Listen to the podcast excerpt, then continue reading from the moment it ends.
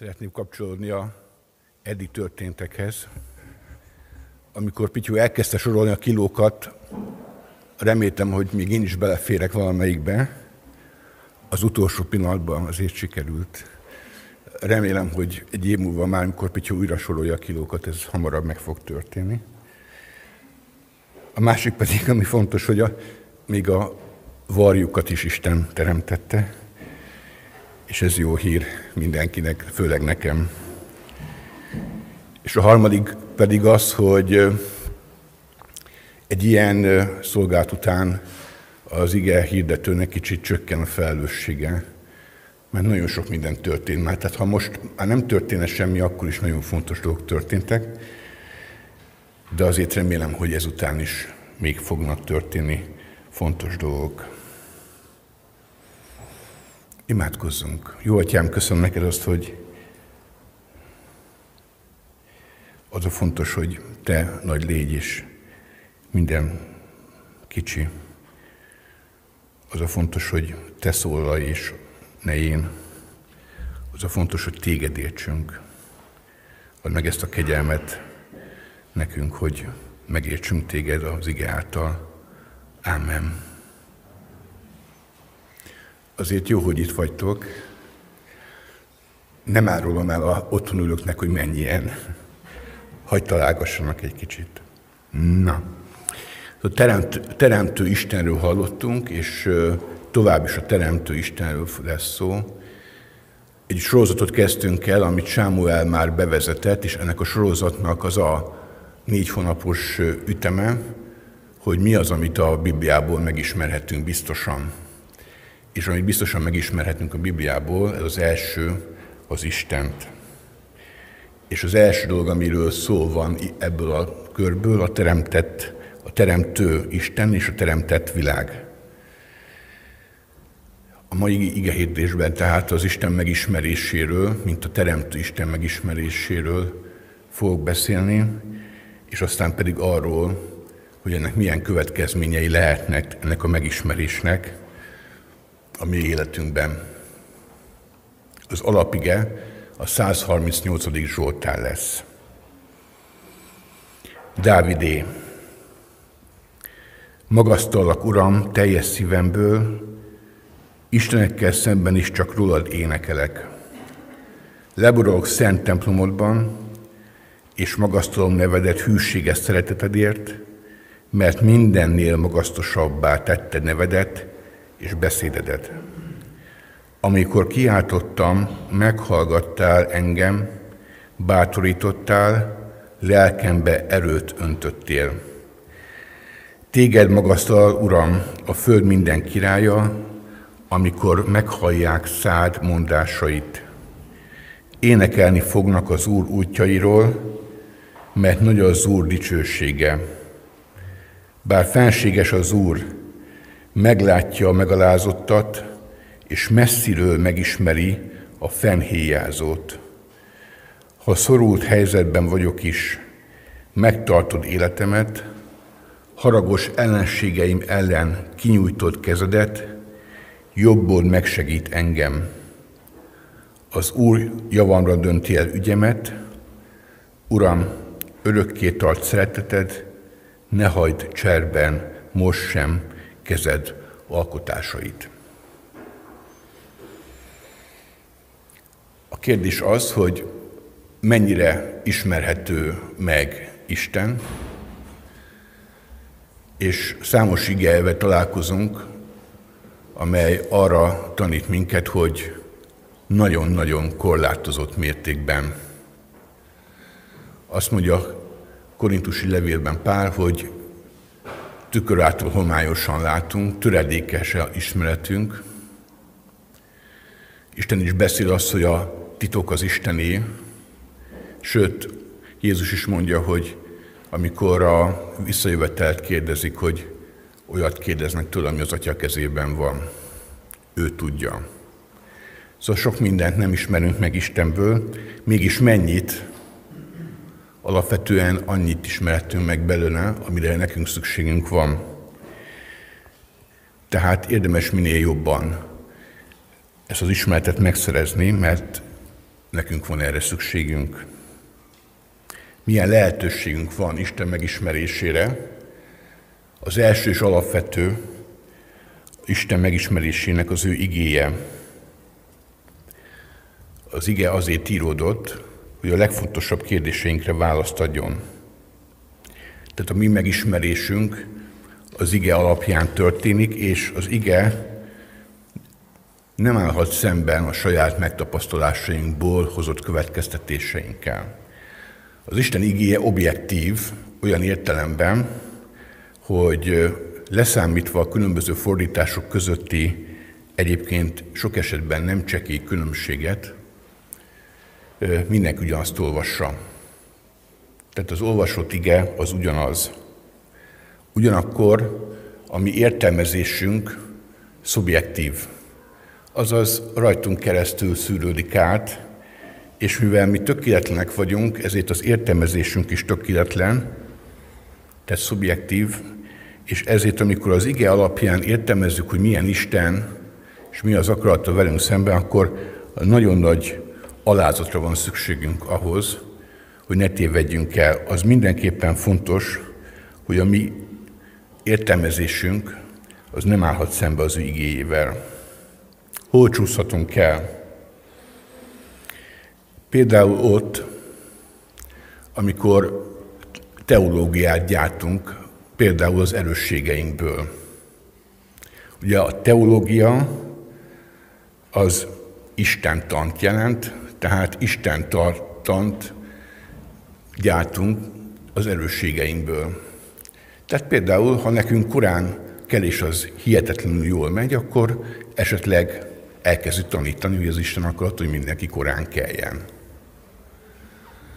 Vagy például, hogyha valamilyen szellemi ajándék nagyon jól működik a gyülekezetben, akkor elkezdjük azt tanítani, hogy ál már pedig ennek mindenkinek így kellene, hogy működjön, és még sorolhatnám azokat a dolgokat, amiket tudunk gyártani, sok esetben az igével szemben állóan, az erősségeinkből. Ezzel szemben arra biztatok mindenkit, hogy adjunk hálát az erősségeinkért, és kezeljük azokat helyén, mert az Istentől jön, minden jó, amire szükségünk van.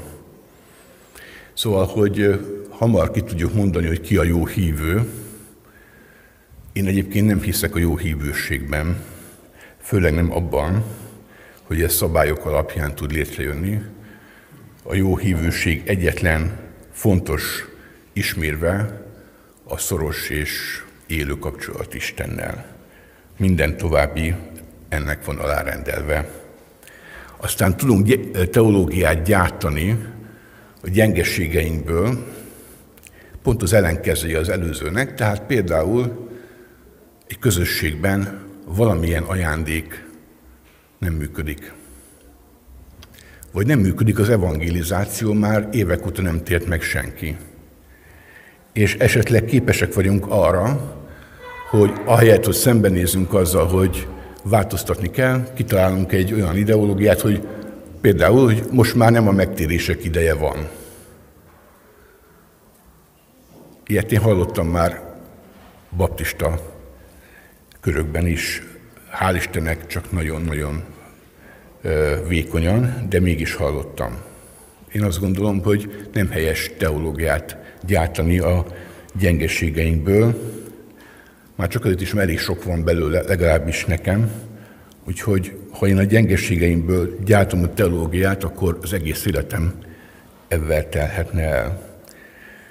Hol csúszhatunk még el? Hát a neveltetésünkön, a hagyományainkon, a gyülekezeti szokásainkon, a társadalmi helyzetünkön, vagy éppen betegségeink és sérüléseinken keresztül is eltévedhetünk. A 2 Timóteus 4.3-ban azt írja az ige, mert lesz idő, amikor az egészséges tanítást nem viselik el, hanem saját kívánságaik szerint gyűjtenek maguknak tanítókat, mert viszket a fülük, és nagyon szeretném hangsúlyozni, hogy ez Timóteusnak, Pálapostól a hívőkre mondja, a gyülekezeti tagoknak ról mondja, hogy keressünk magunkat olyan tanítókat, ami jobban tetszik a mi lelki állapotunknak. Ami nem probléma természetesen különböző tanításokat hallani, és nem probléma ige hirdetéseket hallgatni, de nem azért, mert valami a mi lelkünknek ez a tanító kedvesebbeket mond, hanem azért, mert akarunk Istenből többet megtudni. Persze nem akarom leértékelni a személyes átérések fontosságát, a bizonságtételeknek például ez a szerepe, hogy a személyes átélésekről beszéljünk, és azt sem akarom átértékelni, hogy minden ige hirdető, többek között most jelen pillanatban én is, szubjektív, tehát a saját értelmezése, saját hangsúlyai, saját szemszöge, saját aláhúzásai, kiemelései megjelennek, és ez is rendben van. Egyetlen fontos dolog az, hogy mindez nem szabad, hogy szemben álljon a írott igével. Legyen önkényes, ahogy 2 Péter 1.20-ban olvashatjuk, Mindenkelőtt tudnotok kell, hogy az, az írás egyetlen proféciája sem ered önkényes magyarázatból. Szóval az önkényes magyarázatokra figyeljünk mindenképpen, de azt tudni kell, hogy a mi énünk nem zárható ki az értelmezésből, de legyünk alázatosak, és tegyük fel a kérdést mindig magunknak, hogy ahogy mi ezen gondolkodunk, vagy tudunk, vagy amit használunk, ez valóban helyese, vagy lehet, hogy tévedünk. A megismerésnek a másik területe, egyébként hármat fogunk nézni, és természetesen nem teljes. Most ezt a hármast önkényesen emelem ki én. Szóval a másik területe a megismerésnek, másik dimenziója a kapcsolat kapcsolat Istennel, ez a személyes átélésünk az Istennel való kapcsolattal. Tudnélik, az ige ismeret kapcsolat nélkül, ahogy Jézus mondja a farizeusokról, messzet, messzelt sír. Én most nem szeretnék példát mondani, de bizonyára mindannyian átértük már azt, hogy olyan emberrel találkoztunk, akinek iszonyatosan nagy volt az ige ismerete, de a mondatok mögött cselekedetek mögött nem volt ott a lélek. Tehát az ige ismeret kapcsolat nélkül messzet sír, az igét háttérbe helyező vért kapcsolat Istennel pedig önkényes. Tehát mind a kettőnek nagyon nagy szerepe van. A 2 Korintus 3, 5, 6-ban következőképpen olvassuk az igét nem mintha önmagunktól, mint egy a magunk erejéből volnánk alkalmasak, hogy bármit is megítéljünk, ellenkezőleg a mi alkalmasságunk az Istentől van. Ő tett alkalmassá minket arra, hogy az új szövetség szolgái legyünk, nem betűjé, hanem a léleké, mert a betű megöl, a lélek pedig megelevenít. Ez az ige kapcsolatról szól, a szellemi kapcsolatról Istenről, Istentől. Önmagában a betű megöl, a lélek viszont életet ad, megelevenít minket. Az előbb felolvasott Zsoltárban ezt, olvas, ezt olvastam. Magasztalak, Uram, teljes szívemből, Istenekkel szemben is csak rólad éneklek, leborulok szent templomodban, és magasztalom nevedet hűséges szeretetedért, mert mindenni magasztosabbá tetted nevedet és beszédedet. Ennek a kapcsolatnak a két fontos tényezőire térnék ki csupán, és ez az első a kettőből, ez pedig az, hogy a megismerés, Isten megismerésnek az alapja a leborulás. Tehát az az ember tudja Istent jól megismerni, aki elfogadja azt a viszonyt, amiben vagyunk Istennel. Már pedig ez a viszony azt jelenti, hogy ő a teremtő, ő teremtett engem is, és téged is. Tehát az ő megismerése ebből a viszonylatból tud igaz lenni. Ez a leborulás, amikor elismerem, hogy ő a teremtő, én a teremtett, és az ebbe következő ö, dolgokat is elismerem, már pedig ar, azt, hogy rá van szükségem, és hogy az ő beszéde engem tud megváltoztatni, és ez alapján tudok engedelmeskedni. A Róma 1.20.21-ből olvasom az igét, amire még egyszer majd vissza fogok térni később.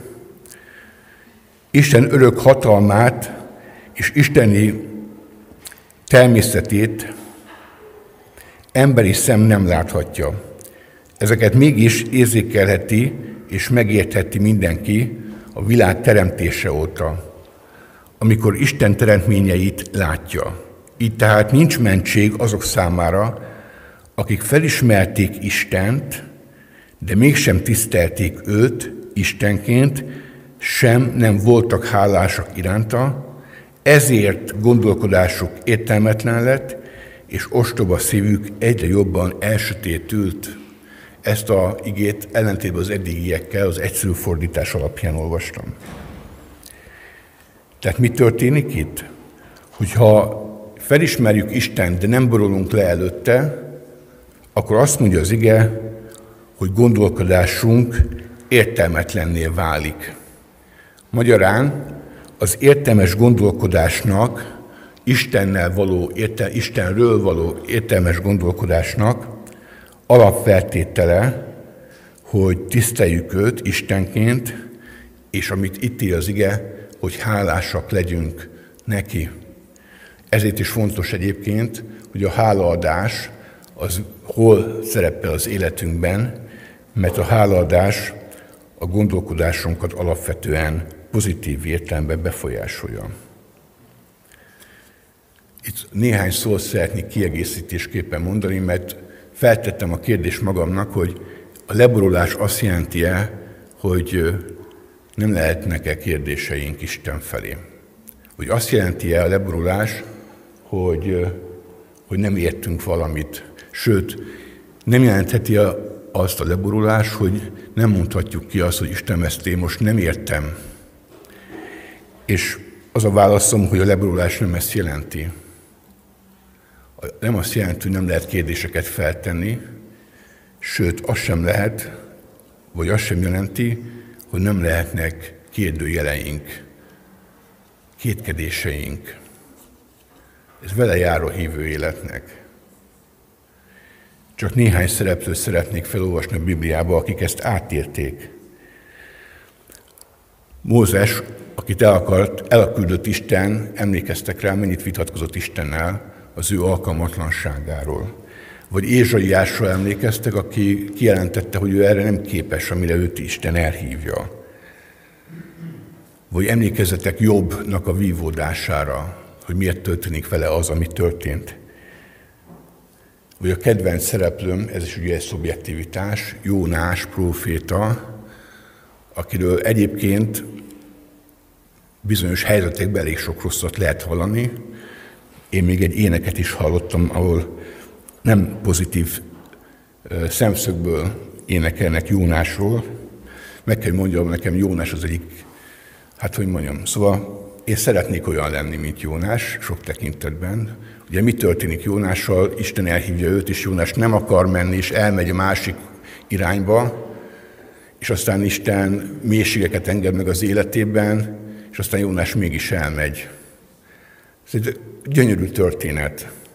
És amikor megtér Ninive, akkor Jónás nem, eh, hogy is mondjam, tehát nem kerül a hegycsúcsra, hanem még mindig, még mindig eh, nem értelek, Istenem, nem értelek, nem értelek, és Érdemes elolvasni a könyvet, kb. 10 perc, Jónás könyvét elolvasni, és figyeljétek meg, hogy Isten nem mondja azt, hogy na, elegem van belőle Jónás, ennyi volt, ülj le, fiam, egyes. Nem mond ilyet, hanem türelmesen vezeti, magyarázza, mondja, tanítja. Szóval lehet. A leborulva nem azt jelenti, hogy nincs vitánk Istennel, hogy emlékezzetek bemerítő János kérdésére, amit feltesz, hogy, hogy te vagy a Jézus, te vagy a messiás. És akkor Jézus türelmesen válaszol, hogy a bénák járnak, a vakok látnak. segít, magyaráz. És végül Tamás, aki nem hiszi el, hogy Jézus feltámadt, és Jézus tanítja, és bemutatja neki a sebeit. Leburulni nem azt jelenti, hogy nincsenek kérdéseink. Leburulni nem azt jelenti, hogy nincsenek Isten felé olyan gondolataink, hogy nem értem, Uram. A másik szempontja, azt mondtam, hogy kettő lesz, a, a, a kapcsolati szempont, ez pedig a, az a szó, vagy az a része, hogy az Isten cselekszik.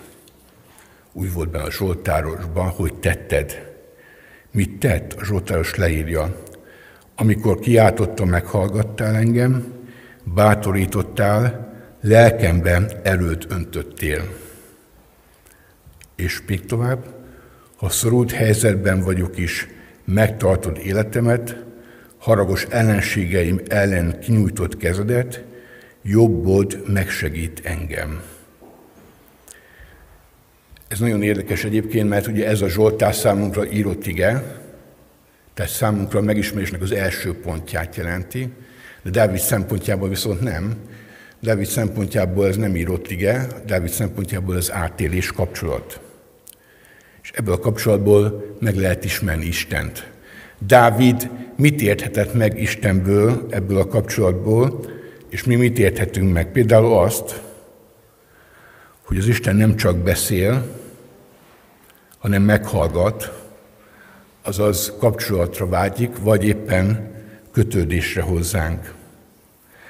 Vagy azt is megérthetjük, hogy Isten nem biztos, hogy elsöpri a problémáinkat, hanem inkább lehet, hogy bátorít és erőt ad ahhoz, hogy azokat az ő erejével megoldjuk. Így akar minket formálni. Vagy azt is megérthetjük ebbe az igéből, hogy milyen Isten. Olyan, aki nem biztos, hogy elveszi a szorult helyzetet, hanem úgy olyan, aki a szorult helyzetben megtart, mert lehet, hogy a szorult helyzet javunkat szolgálja. Tehát ami Dávidnak személyes, az nekünk az ige, de nekünk is kell, hogy legyen személyes átérésünk Istennel, amiben mindezek már nem csak betűk maradnak, hanem belé költözik a szellem, és megerősödünk az ismeret által, a kapcsolat által. És végül a harmadik kiemelésem a megismerésből, az pedig a teremtett világ, hiszen a teremtő Istenről beszélünk, és újraolvasom a Róma 1.20.21-et. Isten örök hatalmát és isteni természetét emberi szem nem láthatja, ezeket mégis érzékelheti és megértheti mindenki a világ teremtése óta, amikor Isten teremtményeit látja. Tehát, mit mond az ige? Érzékelhetjük és megérthetjük a világ teremtése óta. Mit? Az isteni természetet. Tehát a megismerésnek a lehetősége azok a teremtett világ többek között mi magunk is ennek a teremtett világnak vagyunk a részesei. És amikor a teremtett világot vizsgáljuk, akkor rácsodálkozhatunk az Isten nagyságára, és kimondhatjuk, hogy mindez nem lehet más, csak Istennek a műve. Ézsaiás 40, ebből a fejezetből majd később is fogok olvasni, a 12-es verstől olvasom, kimérte meg a markával a tenger vizét, kimérte meg arasztal az eget, kimérte meg vékával a földporát, kitette mélegre a hegyeket, és a méleg serpenyőjébe a halmokat. Kimérte meg markával a tenger vizét, kimérte meg arassza az eget, kimérte meg vékával a földporát, kitette mélegre a hegyeket, és méleg serpenyőjébe a halmokat. Ki irányítja az Úr lelkét? Ki volt a tanácsadója, aki oktatta? Kivel tanácskozott? Ki világosítottak fel őt? kitanította meg a helyes eljárásra, kitanította tudományra és kioktatta értelmes cselekvésre. A népek olyanok előtte, mint egy vízcsepp a vödörben, annyit érnek, mint egy porszem a mélek serpenyőjén, a szigetek egy homokszemnek számítanak. Ez a különbség a teremtő is köztünk. Ha a teremtő Istenre nézünk, és őt választjuk, és leborulunk, akkor a mindenség tárul elénk. Ha pedig nem így cselekszünk, akkor választjuk a porszemet, vagy a vízcseppet, a tenger helyett a vízcseppet. És ez vezet minket a másik témához, hogy miért érdemes tudni, hogy milyen az Isten. Egész egyszerűen azért, mert érdemes a csepp helyett a mindenségre választani. Mert így tölthetjük be azt a teljes életet, amit Isten szán számunkra. Mert csak így tudunk jó gyümölcsöt teremni. Tehát a megismerés, Isten megismerésének a célja, és ez most nagyon érdekes lesz, legalábbis nekem az volt, amikor ezen gondolkodtam, az önmagunk megismerése és a teljes élet betöltése. Miről van szó? Egy Mózes 1, 26-27-ből olvasom. Akkor ezt mondta Isten, alkossunk embert, és itt jön a lényeg, a képmásunkra. Hozzánk hasonlóvá.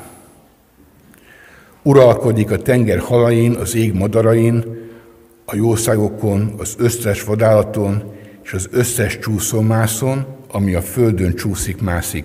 Megteremtette Isten az embert a maga képmására, Isten képmására teremtette, férfivá és nővé teremtette őket. Olvasok egy másik igét. Jakab 3.9. Jakab itt a beszédről mondja a tanítását. Ezzel áldjuk, mármint a nyelvünkkel, tehát ezzel áldjuk az Urat és Atyát, és ezzel átkozzuk az Isten hasonlóságára teremtett embereket. És végül a harmadik ige, a 8-as Zsoltár, 8. Zsoltár 6-os verse, kevéssel tetted őt kisebbi Istennél, dicsőséggel és méltósággal koronáztad meg, mármint az embert.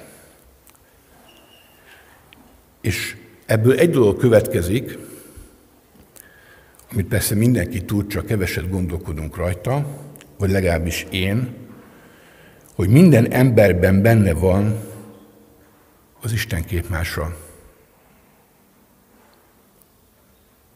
Mindenben. Még bennem is. Benned is. És mindenkiben. Attól függetlenül, hogy hívő vagy nem hívő. Minden emberben ott van Istennek a képmása. Csak néhány tulajdonság, amely isteni vonása gyakorlatilag minden embernek. Az első az, hogy saját akarattal rendelkezik, és alkotni vágyik. Ez minden emberre igaz, és nyilván tudjuk, Isten is ilyen. Kapcsolatra vágyik, és alkotni nem akíván, mert folyamatosan ezt teszi. A következő, ami nagyon érdekes, hogy milyen tudja, legbelül tudja, hogy a jót kell akarnia, és egyébként az embereknek ez sokszor sikerül is. Ez a lelkismeretünk egy olyan ajándék, amelyben segíthet nekünk. És lelkismerete van mindenkinek, hívőnek is, meg nem hívőnek is. És, és a jót kívánni nem csak a hívő ember tudja. Amikor legutóbb dolgoztattam, megbíztam egy embert segítséggel, ő nem volt hívő, de nagyon becsületes volt. az igét dolgot megcsinálta, sőt többet is. Annyit kért el, amennyit ígért, hogy el fog kérni. Lelkismeretesen rákérdezett mindenre. Udvarias volt, megbízható. Ebbe az emberben is ott van az Istennek a lenyomata, a képmása. Csak nem tud róla, vagy úgy gondolom, hogy ő nem tud róla, bár erről nem beszélgettünk. Benne van a jó. Benne van a jóra törekvés. És tudok ellentétes példát mondani hívő emberre. Sőt, alázattal be kell vallanom, hogy én magam is voltam már rossz példa ilyen szempontból. Nem vagyok büszke rá, igyekszem ezt nem így tenni. Szóval, hogy a jó akarása, mert bennünk van az Istennek a képmása, a lenyomata, az bennünk van. Aztán a, ilyen tulajdonsága az, hogy, hogy kapcsolatban él, közösségi lény, mint micsoda, mint mi is, és ugye ami a legfontosabb volt, hogy alkotni akarunk. Szóval minden ember alkot, csak nagyon nem mindegy, hogy mit alkot. Tehát ez mindenkiben benne van, és még egy számtalan dolog. Az Isten olyan életre hív el minket, ahol az ő képmását megismerve teljes életet tudunk élni. De ennek a keretét az Isten meghatározta. Ennek a kerete a vele való kapcsolat, a vele való szoros kapcsolat és engedelmesség. És Ádámmal és Évával az történt, hogy velük kapcsolatban is meghatároztanak a keretét, és azt mondta, hogy mindent lehet, egyetlen egyet nem. És azt az egyetlen egyet is akarták. Ezt a kapcsolatot mi rontottuk el, és innentől kezdve az eredő bűn is részese az életünknek. Tehát a bűnös ember, és hogy Isten képmása vagyunk, ez egyszerre igaz ránk. És azt is megkockáztatom, ha ez nem igaz, majd Sámuel kijavít jövő héten, szóval azt is megkockáztatom, hogy a kettő között nem érdemes különbséget tenni. Ez nem olyan, hogy egyik több, másik kevesebb. Mind a kettő száz százalékig igaz ránk. Bűnösök vagyunk, de bennünk van az Isten lenyomata, képmása, vagy ahogy mások mondják, egy Isten alakú, talán Pascal mondta, egy Isten alakú űr. Mindenkiben benne van. És benne van a bűn is. De ha az egyikről elfeledkezünk, akkor eltorzult keresztények leszünk. Mind a kettő igaz. A bűnös természet, és az, hogy Isten valami gyönyörűt alkotott bennünk. Mert benne van, bennünk van az ő képmása. Ez a két identitás egymástól teljes mértékben elválaszthatatlan, és mind a kettő százszázalékos. Egy könyvben úgy olvastam ezt, hogy ezt nem úgy kell elképzelni, mint egy kétdimenziós kört, ahol fele, félig van a bűn, a másik fele pedig az, hogy Isten képmásra vagyunk, tehát 50-50 százalék, hanem úgy jellemezte az író, hogy mind a kettő száz százalék. És úgy rajzolta le, hogy ez egy gömb, ahol a, a bűnösségünk tudata, és az, hogy Isten képmásra vagyunk, az átfogja egymást, elválaszthatatlan egymástól. Egyébként sok ilyen van, sok ilyen pár van, és érdemes erre így gondolkodni.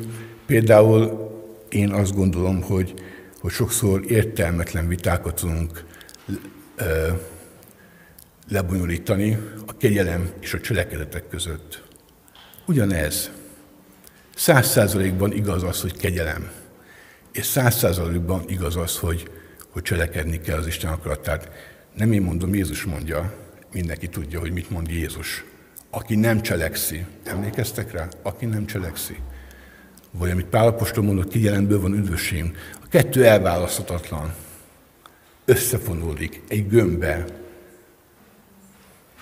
A gömb a három dimenziót jelenti csupán ebben a dologban, mindenre kiterjed. Vagy még egy példa, csak zárójelben a, a vita az értelemről, meg az érzelemről.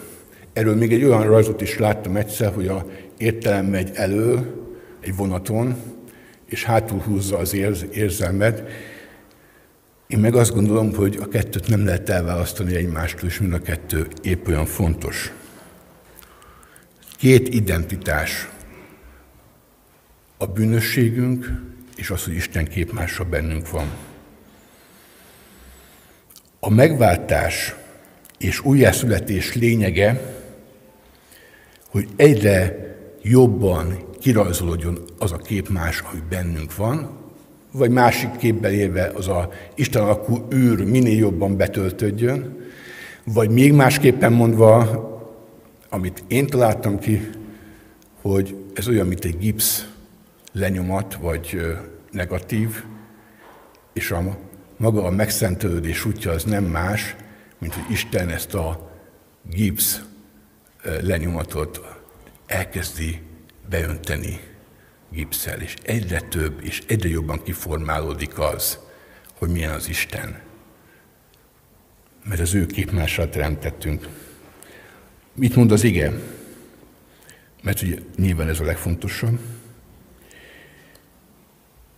2 Korintus 3.18 Mi pedig, miközben fedetlen arccal, mint egy tükörben szemléljük az Úr dicsőségét, mindjájan ugyanarra a képre formálódunk át, az Úr lelke által dicsőségről dicsőségre.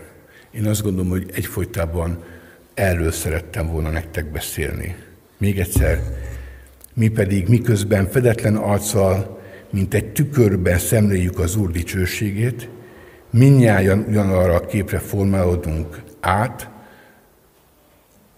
ugyanarra a képre formálódunk át, az Úr lelke által dicsőségről dicsőségre, vagy lépésről lépésre, vagy folyamatosan a megszentelődés útján ezeket már természetesen nem az ige mondja, hanem én szubjektív módon kiegészítem. Miről van szó? Arról van szó, hogy amikor az Isten szemléljük, tehát minél jobban megismerjük, ráadásul hogyan? Fedetlen arccal, ami azt jelenti, hogy a bűneinket Isten elé vívő, hogy az a fátyol ne válaszol el, válasszon el minket, egyre jobban tudjuk az Úrat szemlélni, és az ő dicsőségét egyre jobban megismerni, és ennek a megismerősnek a folyamán formálódunk át. Érzékelitek? Értitek? Nézzük, figyeljük, szemléljük, és közben pedig átformálódunk dicsőségre, dicsőségről dicsőségre. Mi által? Az ő szellem által. Gondolkozatok ezen az igén, meditáljatok ezen az igén észszel és érzelemmel egyaránt. Tehát arról van szó, hogy amikor mi elfogadjuk ezt az Isten képmást magunkban, amikor dicsőségről dicsőségre átformálódunk, akkor tudunk olyan életet élni, ami Isten számára kedves. Így írja János evangéliumában, ezt mondja Jézus. Én vagyok az igazi szőlőtő, és az én atyám a szőlős gazda. Azt a szőlővesztőt, amely nem terem gyümölcsöt, én bennem, lemetszi, és amely a gyümölcsöt terem, azt megtisztítja, hogy még több gyümölcsöt teremjen. Ti már tiszták vagytok az ige által, amelyet szóltam nektek. Maradjatok én bennem, és én ti bennetek.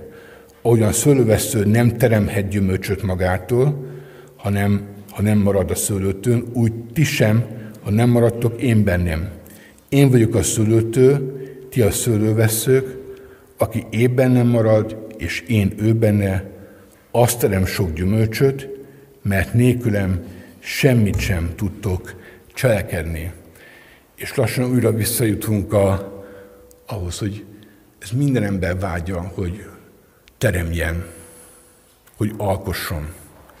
És Isten itt, Jézus lefekteti ennek igazából az egyetlen fontos feltételét, hogy csak rajta keresztül, hogy csak abból a forrásból, hogy elismerve, hogy minden jó, amit tudunk alkotni, teremteni, ha úgy kell, az Isten műve, mert csak ő tud élettelemből életet hozni, csak ő tud beteget meggyógyítani, csak ő tud megszabadítani. Ha nem állunk be ebbe a gondolkodásba, akkor két lehetőség marad. Az egyik az, hogy savanyú, érdektelen keresztények leszünk, akik az életükkel nem az Isten dicsőségét mutatjuk be. Ami nem vonza az embereket Istenhez, hanem inkább eltávolítja. Vagy ami ennél még rosszabb, hogy mivel bennünk van a vágy, hogy teremtsünk, elkezdünk teremti, terem, teremteni magunknak isteneket, amiről Pityó már beszélt a gyerekeknek, de nem csak nekik, vagy teremtünk magunkból Istent, mert belénk van kódolva, hogy szeretnénk alkotni, és ha ez nem Istennel megy, akkor Isten nélkül, de erre Jézus az előző igébe leírja, hogy milyennek az eredménye.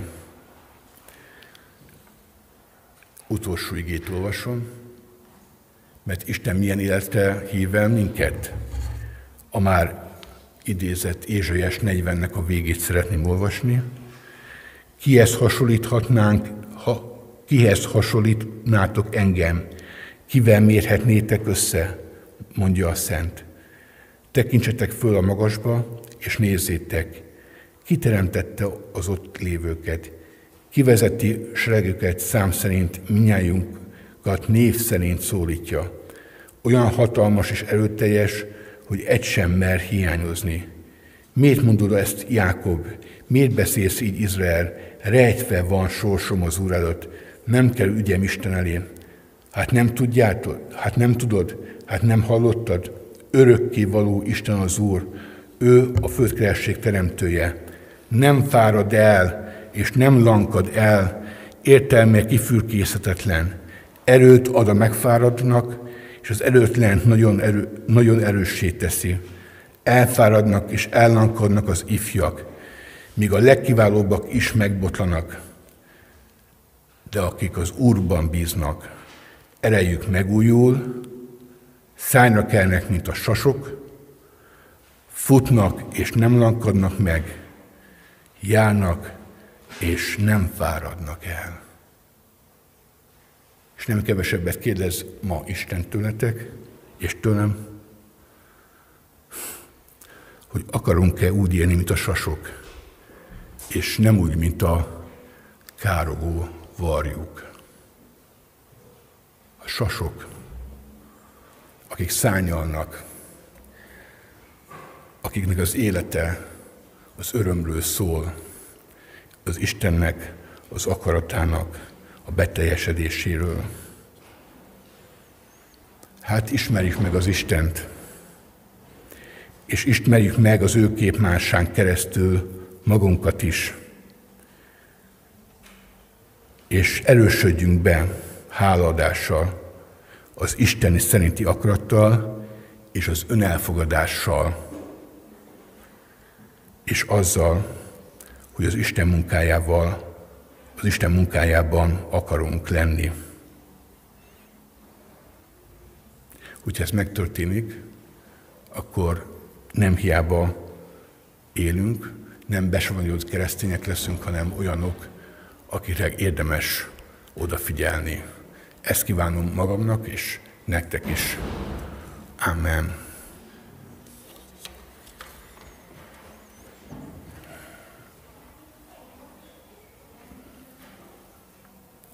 Imádkozzunk.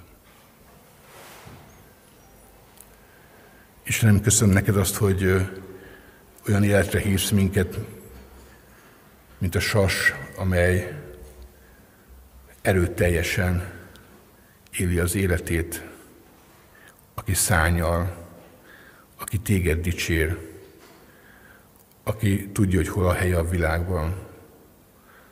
Uram, taníts minket ilyenné válni, taníts minket, Uram, arra, hogy mi a mi identitásunk. Taníts meg minket alázatra, taníts meg, Uram, arra, hogy leborulás nélkül nem ismerhetünk meg téged. Taníts meg minket arra, hogy felismerjük, amit bennünk teremtettél, és add, Uram, hogy rá tudjunk kapcsolódni, és add, Uram, hogy gyümölcsözzelje az életünk a te kegyelmedből. Amen.